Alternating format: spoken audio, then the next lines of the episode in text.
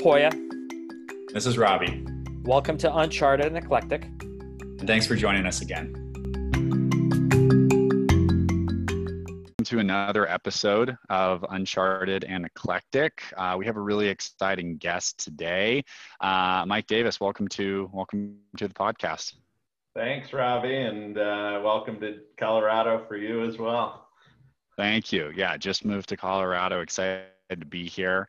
Um, well, Mike, you know, we, we love to like typically start the podcast with just a, um, a really quick introduction. I think before that, we can maybe give a little bit of context on how we all met. Um, as the VP of sales at TaskRay, you've been a part of the SaaStr community and, and have participated in a couple events. I know Poya and you go way back as well. So we're super excited to dig into a bunch of your experience, especially as it relates to kind of the Salesforce ecosystem uh, and the, the unique perspectives that you have there. But, but before we jump into all that fun stuff, maybe you could give us like kind of the quick high level on on on Mike and where you're from originally and what brought you to Colorado and and uh, and then we can we can kind of dive in from there. Sure. Yeah. Thanks. Uh, so I uh, I grew up in upstate New York. I, I say I'm a recovering East Coaster, um, just from like the pace of life out in Colorado, but uh, still got my New York roots. Um, and then I went to uh, Massachusetts after school for and got right into SaaS. Kind of stumbled into it out of college through an internship and uh, worked at a company called Centive that was acquired by Xactly, which is big uh, incentive comp uh, company. Um, moved from uh, Massachusetts with them to Colorado or to to California first, and then uh, helped them open the office in Colorado uh, about 10 years ago now. And uh, uh, my first job at Xactly slash Centive was uh, like help desk, not help desk, like customer support. And so, like, just figured out my approach to sales really from the customer support side of the world. And I think that served me uh, in the rest of my career, just giving me a little bit of a, a little bit of a tech bent, but also like a customer uh, centric focus and, and making sure the stuff works after we sell it.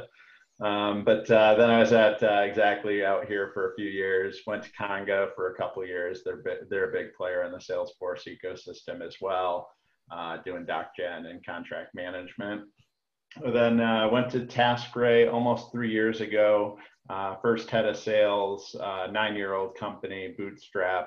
Um, so had to figure out a lot of stuff. I mean, before I joined, everybody was uh, they called them BAs, business analysts, and they would generate order forms, they would do support, they would do upsells, they would do everything, and it was kind of a Jack and Jill of all trades. And so we specialized that and uh, grew grew that business that business has been growing 40% year over year uh, both the first two years there this year with covid a little bit less but uh, still healthy growth.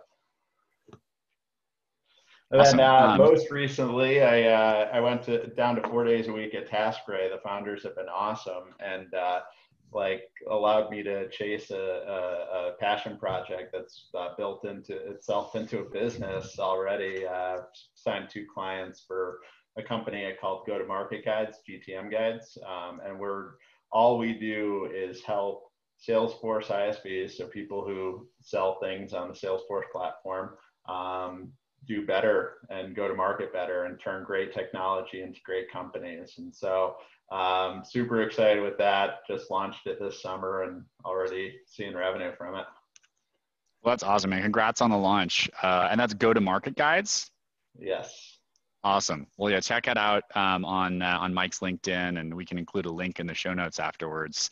Um, but that that's really exciting. So normally, like we like to kind of start in the beginning in terms of you know picking apart your experience and asking about stuff. But I, am actually just genuinely curious. This is kind of the only example I can think of somebody who's negotiated a day of the week uh, in a full time role. Like can you kind of just like share a little bit more about that and tell us how just between building trust with, with your ceo and co-founder and kind of like when you made the decision to do that and, and if anybody in particular like gave you the idea and how you're kind of managing your time today because I, I would imagine as you know a bunch of folks who we talk to from listeners to other members and folks who we've interviewed on the podcast have have worked full time have done consulting but think of them as mutually exclusive um, so maybe if you could share a little bit more about that i'm super interested Yeah, it's not unique, but uh, who the heck wants to be normal anyway? Um, I I uh, I went. I, I, we we had a team restructure uh, this summer, and through that, I I just felt like it was appropriate for me to pay, take a pay cut, and so proposed that, but also proposed going down to four days a week.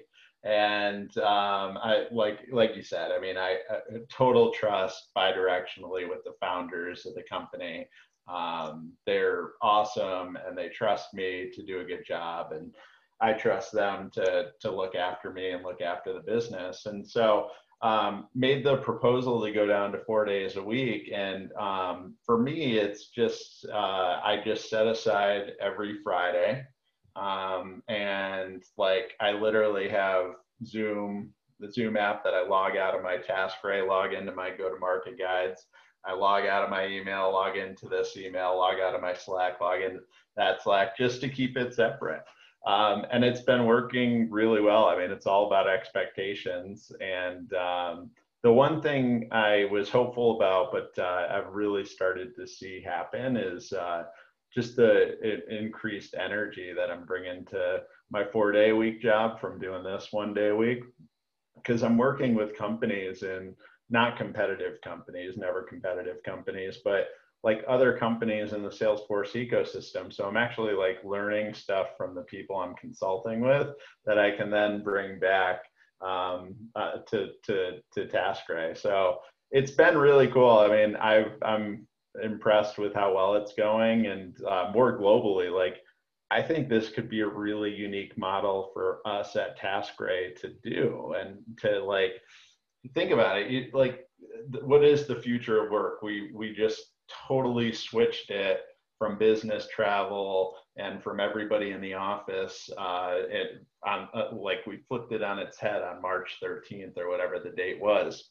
So like, who's to say what it should look like? Like four days a week, you pay everybody a little bit less than what they would get five days a week, and you let them express themselves. You let them follow a passion project with the fifth day of week. What what I think we could do with that is attract better talent, retain people longer because they get the excitement on the fifth day a week, um, and like people's productivity.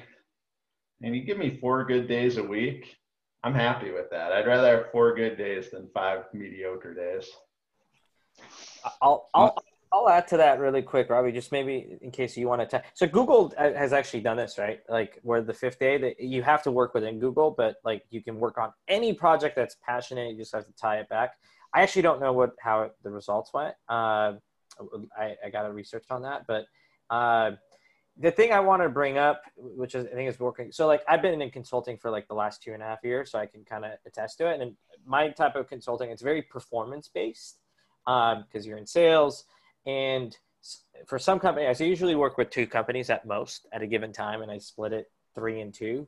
Uh, but historically, I've actually done better two days a week or three days a week than the mm. other folks working full time, right? So what I'm trying to say is like it doesn't really like this concept of like hours and everything. And I'm like, why I bring that up is like because the alternative is right like TaskRay can lose you right if they don't give you that option. Like you can become a free agent right? Like and i've just seen more and more companies go towards this like free agent model from a talent perspective like whether it's me robbie like whoever. Anyway so it's just i just had to comment on it because like what i'm trying to say is like you can definitely do as much as like a full-time hire does and be as productive uh, if you if you have the right talent yeah, I was reading something um, in an article uh, super randomly in The Economist about uh, the, like this German union who was putting together this bill. Apparently, there's really strong like union labor laws in the country of Germany, and um, they were putting together like a proposal for like I don't know a big union of like engineers who worked at different car plants to move to four days a week, and it's like it represents like an enormous amount of the workforce. Mo- most of the like German workforce, I think, in the auto industry is like unionized, and I think it's going to get like passed fast and so like there's countries that are actually like shifting large percentages of the entire like population of the workforce to four days a week in like very kind of profitable like core sectors um, and I, I don't know i think there's a little bit of a um, uh, a little bit of a mindset in um, in the U.S. Um, as well as in tech, and especially in startups, about like what those hours are supposed to look like. Which actually I think is is a is a good segue because you had mentioned earlier in the call, Mike, about you know uh, you're sort of a recovering East Coaster. We talked about this a little bit last time. I'd love for you to maybe talk a little bit about how your mindset of the way you approached work when you were in Boston, like out of college, like, you know, getting after it, you kind of talked about the seven to seven mindset and how that has sort of like changed now that you're living in like Denver or, or, or like another place and, and just how you've been able to kind of readjust your own expectations uh, as an individual and as a leader for a, for a part of the country that maybe looks at work a little differently. Yeah, the hardest part is for me to, to, reset my expectations of myself. Like, I think for my team, it's actually easier for me to like uh, to just readjust expectations because the work-life balance in Colorado, like I, I, I talk about it as like a Colorado uh, sales culture, and it's just different than East Coast for sure, different than California for sure um but like yeah when i when i started i mean i was like 7 a.m 7 p.m uh like every day um at, at my first jobs. And like that's all i knew. So i like and and that's also east coast. You just kind of go go go. Like you got that work ethic and it's about how much hours you're putting in and um just face time and all of that good stuff then uh, moving to California, California is like the middle. Like it's like uh, you're still working hard, still super high expectations, but then there's like this life thing that people start to really care about and focus about.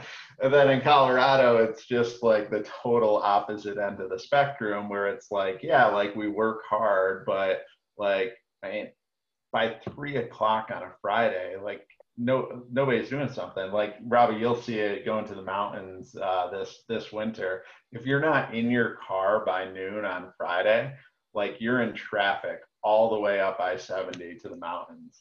Uh, and so i think it's just indicative of like people just getting out of dodge and and people understanding that you don't have to punch a clock all day. And i mean the adjustment for me is just like i'm i'm such a get shit done person um, I'm biased towards like always looking for new stuff to do and new problems to solve. Like I'm a fixer, whether or not my wife likes that. Um, I look for problems and I try to solve them, but uh, but yeah, it's just different, and uh, it's it's an adjustment that creeps back in all the time. The thing that you brought up now that you're your own owner, right? The like, it sounds like you you've always had this bias for action, right? No matter what. But I think something changes when you become your own owner. Like right now, you're doing it one day a week. What's been what's been the biggest surprise to you on something that you're like, hey, I didn't even think I could do this, or like what's something that you that's I, I guess like a, not an awakening, but that's been like brought up to your awareness that like surprised you the most whether it could be about work it could be about management it could be about anything yeah, I mean, specifically with being a founder of a of the company for the first time, um, it's uh, like accepting the fact that I'm and realizing the fact that I'm an expert in something and like really deeply knowing that. Like I would venture to say and it's so weird to say out loud, uh, but like top 10, top 20, top 50 easily um, go to market leaders in the Salesforce ecosystem. And like that acceptance and like recognition of when I'm talking to founders or heads of sales at, at companies that are uh, like figuring out the Salesforce ecosystem for the first time, um, like just acknowledging that and like taking ownership of it has been unique. And then I also priced my stuff way too low. Like I, have been fortunate to sign two clients, so then I it, it's probably related to me not accepting my expertise as much. But uh, uh, so I'm I've fixed that um, for new clients going forward. Just wait till you work for a really big giant client, and you're like, "Holy cow! These guys don't know these basic fundamentals." That's going to be your, I think, biggest awakening one day. Uh, I, I will pass it on to Robbie in a second. But the the question I had uh, for you is, you only focus today on Salesforce. Like, if someone asked you, hey, would you do Oracle? Would you do another ecosystem? Is the answer to that is no, or are you open to learning about the other? Like, are you are you that niche? I guess is what I'm trying to. Uh, so I am that niche. Um, like in true uh, Geoffrey Moore crossing the chasm, like my Normandy uh, my beachhead is uh, is Salesforce ISVs specifically, okay. um, and then uh, I've, I've, actually been speaking to a friend and mentor of mine um, who's like a top alliances person, um, happens to be in Salesforce, but also outside of it. And he's been encouraging me to uh, explore that down the road. But like at least for the next 12 to 24 months i'm gonna nail my niche um, and and stay focused on that. Other ecosystems from an alliances and go to market perspective are, are, are very similar. Um, like there's not anything like totally unique but there are some unique uh, attributes to the salesforce ecosystem and so, uh, Poya, to answer your question directly, like for now, I'm going to stay, I'm going to get some great client uh, feedback. I'm going to build a brand around Salesforce ISVs and then potentially branch out into one or two or three other uh, type of uh, ecosystems. And, and curious, Mike, like what are some for folks that are new to like the ecosystem world or maybe don't sell into ecosystems today outside of Salesforce, like what are maybe a couple other like popular SaaS ecosystems that you know you would think about branching out into as sort of like obvious parallels to what you're doing today? Yeah, I mean, HubSpot has a really strong one, and that's CRM as well. Oracle, which Poya mentioned, is an obvious one. SAP um, uh, uh, too. But I mean, ecosystems are popping up all over the place. You look at Stripe, like they have a robust ecosystem now, and that thing's growing like crazy. Um, and so, any tech brand that is, I think I would be, I think it's important that they're monetizing it. Like Slack has an ecosystem, but they're not monetizing it for partners yet. And so, like follow the money, follow the revenue, and you'll you'll see the focus. And so I would anticipate Slack's focus, for instance, wouldn't be really on building the ecosystem at the same level that it would be if partners have to pay a tax to to to play in that space. Very cool. And are there any? Um, are you seeing more founders these days building like an ecosystem model like intentionally right from the get-go. I think it's one of those things and I, I can take a step back from that question and give a little bit of context. Uh, a client that that i used to work with ingram micro or a customer i should say like they they have a big initiative. You know ingram micro is the big biggest reseller software in the world. They do, you know, tens of billions of dollars I think you know even just selling like Microsoft Office subscriptions to companies all over the world. Sometimes you don't even know you're buying from Ingram Micro. They they invest a lot in uh, sort of startup uh, pitch competitions and incubators and really early stage just to get visibility in front of founders about like building your go to market with partnerships and uh, like channel in mind because i think a lot of founders don't really think about that as like a distribution strategy right out of the gates. What have you noticed like working with founders and, and being really close to these different uh, exchanges and channels as far as like trends or things you've been seeing in terms of founders like being intentional about building like with the channel strategy right from the get-go and that's the reason why you build, like I think in Salesforce terms, like that's the reason why you build an app on the Salesforce ecosystem and invest all this this time to build technology. Like if you didn't care, oh, AWS is uh, the other obvious uh, ecosystem that I might explore down the road. Um, but like if you didn't care about an ecosystem for for it, you would just build it on AWS, right? You wouldn't build it on Salesforce. So like to think that you're going to uh, I, I, do talk to a lot of founders who haven't thought through it and i think it's a, a real tragic mistake because the product marketing that you bring to market your your messaging your tone your your sales process your discovery process all of those are different for your customers than they are for your partners. And so I unfortunately am seeing a lot of founders who kind of ignore that or expect that deals just kind of show up like, hey, like field of dreams type thing. If you build it, they will come. Um, but yeah, like being intentional out of the gate, I would say is the reason that you built an app on the Salesforce platform. Like if, if, if you're not focused on it, then you should have built on AWS.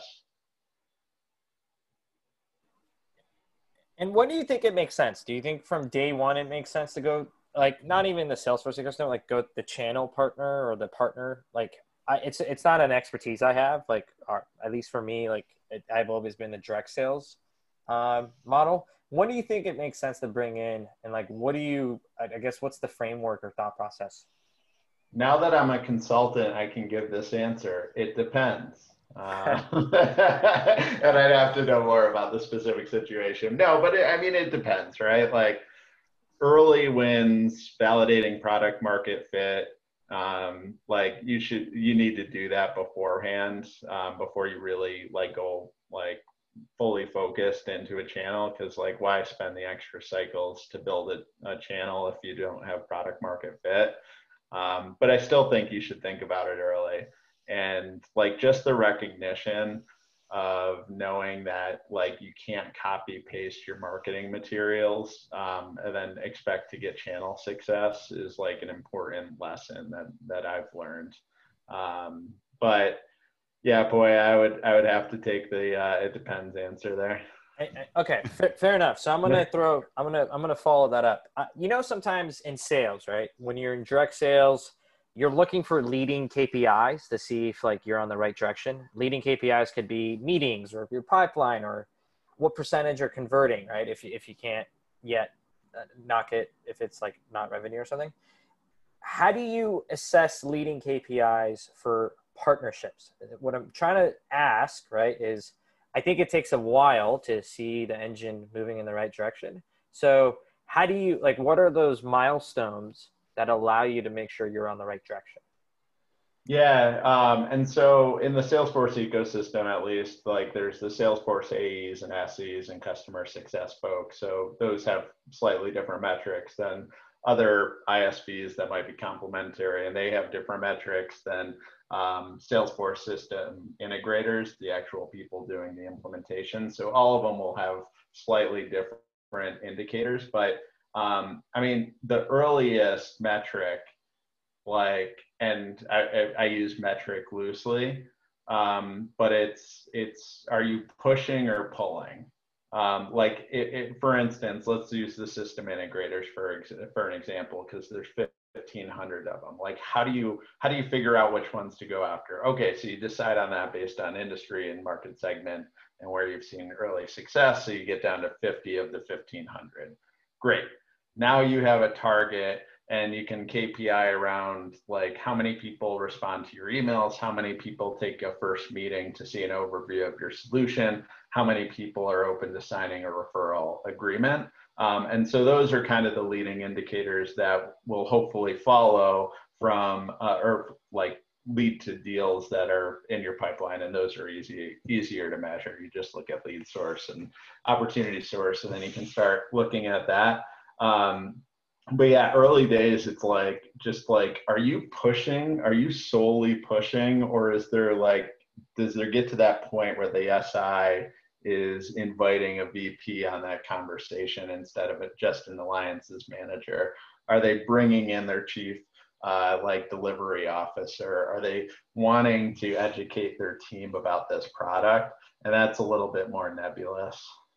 Mm, that's super interesting because it's like that level of detail and that level of like specific knowledge is pretty unique to you, which is like a great moat that you've built, you know, for the go-to-market guides model. Um, but it's interesting because it's like I think about how somebody even gets in the career path of channels and partnerships because it's I, would say like relatively unconventional if you're coming through the ranks like Poya did of like an Oracle that's got very much like a programmatic mindset of you come in as a BDR and then maybe you're like outbound and then you could jump into an inside sales role or maybe you move to customer success and you come up that rank kind of like you did Mike. Um, you know, I, most of the folks who I know, like, you know, a mutual connection of, of Poya and I is Peter Molnar, um, a guy who's worked in like the, the, you know, uh, channel partnerships ecosystem in and around Salesforce for most of his career. There's not like a clear, like linear path for like how people get there. So I'm kind of curious for you, for folks that are like earlier in their career, thinking about channel partnerships and, and what that could mean for them. How might you recommend like somebody position themselves to get really good at this? Because um, it does seem like this is a uh, go-to-market channel that that a lot more companies are building towards and um, there's really specific expertise right now. So i'm curious like how you see that working as far as institutionalizing that knowledge a bit more and opening up career opportunities for people. Yeah one thing let me uh, let me grab. I, I, thought I, I, thought the answer was going to be uh, it's it's folks that can't make it in sales. Move them over. I mean that's the perspective like like that's the perspective and and frankly that's the path that a lot of people have taken. And like i've been fortunate enough to like come up through the sales ranks um, from smb to mid-market to enterprise to named accounts and then uh, head of sales. And then it's just like i love it. Like and, and, maybe it's unique to the salesforce ecosystem but i freaking love the salesforce ecosystem. Like it gives me so much energy.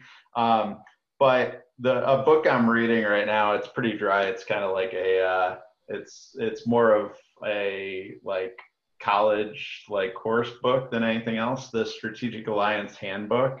Um, there's a there's actually an alliance like certification um, that you can take. This book's like 150 200 bucks, um, but uh, they also do a certification, and so like that would be a good route to go. But I would say just like join an established company that has a head of alliances as a junior SDR, BDR, whatever you call them, on the on the partner team, and come up the ranks that way. Or or try going into sales, and and if you don't make it, just pivot. Uh, I I think sales. I think everybody should be in sales at some point in their life, um, and I'm sure you guys probably agree, given the audience. But uh, but no, I mean, I love sales. It's like it's part of everything that we do personally and professionally. Yeah. If if I was I in college, yeah, go ahead, Robbie. I was gonna say, I think it's tough for people at like a certain stage of life to stomach the idea of having like at least 50% of their compensation tied to individual performance. Like when you get like after maybe you have a kid or you've got a mortgage or you've got these more like predictable sort of expenses in your life. And this is just like one example. Um, I think it's harder for people who uh, kind of don't come up and taste success in sales early to make the move over. But I think it's kind of a shame. Like I, I do think that there are people like you're alluding to who even at later stages in their career could come in and be such effective salespeople. People who have channel expertise, product expertise, technical expertise, founder expertise, like whatever it is that um, don't have all of that like uh, sales kind of like angst and urgency baked in and like can have a much better buying journey most customers could um, so I, I agree with the sentiment that more people probably could spend some time in sales but i think to some degree the incentives aren't set up to invite more people in later on down the road. Well and during good times i mean like you look at what like the last decade anyway like even even poor reps could make a decent living and and you're you're you're hitting numbers. And then this year you see you see the reason why that so much money is at risk and that uh, sales is a really tough job is because of Robbie what you were talking about the variability. And it's for it takes a, ter- a certain type of personality to to uh, to enjoy that. Um, and you don't want I mean you all know like you don't want to uh, have hire people who are myopically focused on their paycheck. Like I always say, mm. like, hey, I want people who want to hit their goal first and foremost, and then they're kind of delighted by the paycheck at the end of the day and just trust that it'll follow versus like, but yeah, I mean, some months you earn like you earn almost the same as your OTE, and other months you earn zero or next to zero. It's tough. Yeah.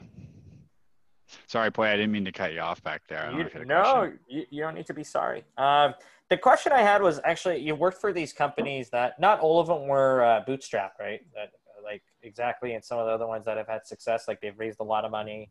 A lot of them have uh, gotten acquired by PE firms, right?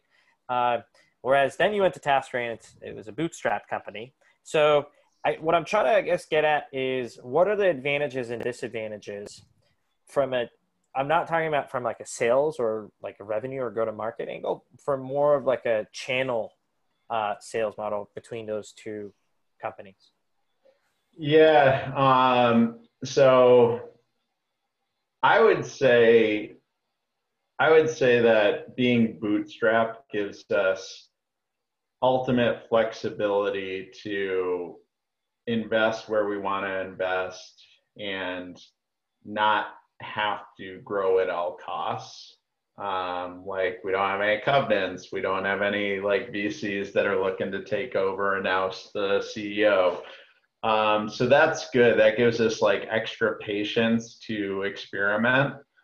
The downside is that experimentation, specifically anywhere in the channel, like the pool of dollars is just that much smaller. So like the the the uh, amount of money you can use on an experiment to see if there's an ROI is shrunk, the leash is shrunk, um, and then when you figure it out, like I mean, we we we track payback period. We, we look to have an 18 month payback period as like our absolute bottom line. Like we owe, o- almost always like overachieve that these days, um, even during COVID. And so like there's there's good parts of it because you get ultimate flexibility. You get to really be vision focused. You get to focus on your employees and and make sure you're doing right by them and and for your customers. But the downside is you just have to be more methodical and a little bit slower about your investments.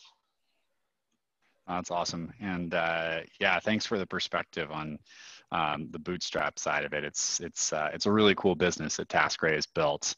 Um, well, listen, Mike, I, I think we could um, we could spend and probably do a whole nother episode on the experiences you've had and all the learnings that you're picking up along the journey with go-to-market guides and channel and all that good stuff. And and uh, but but I think um, we'll, we'll save that for a future episode. But we do like to wrap these episodes with one question um, for you, uh, and and the question is, um, if you were to you know go back uh, go back in time to you know seven to seven Mike in Boston, you know walking to work, freezing cold, iced coffee in hand. What advice would you give to yourself looking back on the journey um, based on everything you've learned?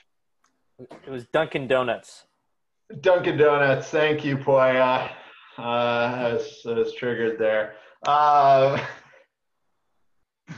I mean, I would like what got me there got me here, so I want to ch- change a whole damn lot, but that's not a good answer. Um, I would say to not take yourself so damn seriously, um, and I, I still try to. Uh, I struggle with that today. Like it's business. Like it should be fun. Like um, we don't have to be so serious all the time. And like 23, 24 year old Mike, like thought that every day, every customer interaction was like life or death. And like I think that's what partly drove me to to uh, to like work so such long hours. Like have fun, like tell jokes, like send memes and emails. Like it doesn't have to be so damn serious. I guess that's it. That's a better answer than nothing. I love that. it's a great answer. I, I used to. Uh, I worked for a politician, funny enough, that uh, before I got into sales and everything, he used to say, We like to take our work seriously, but not ourselves. And it's always stuck with me. And that's why I'm such a clown when I work, Robbie, if, if that explains our working relationship in the past. I can uh, confirm that. See? Uh, I, I, guess my last question, just because I think uh, I, I could be wrong, but it, it sounds like you like sometimes going against the crowd. So, what is one thing that you believe to be true, Mike, that maybe a majority of people would probably disagree with you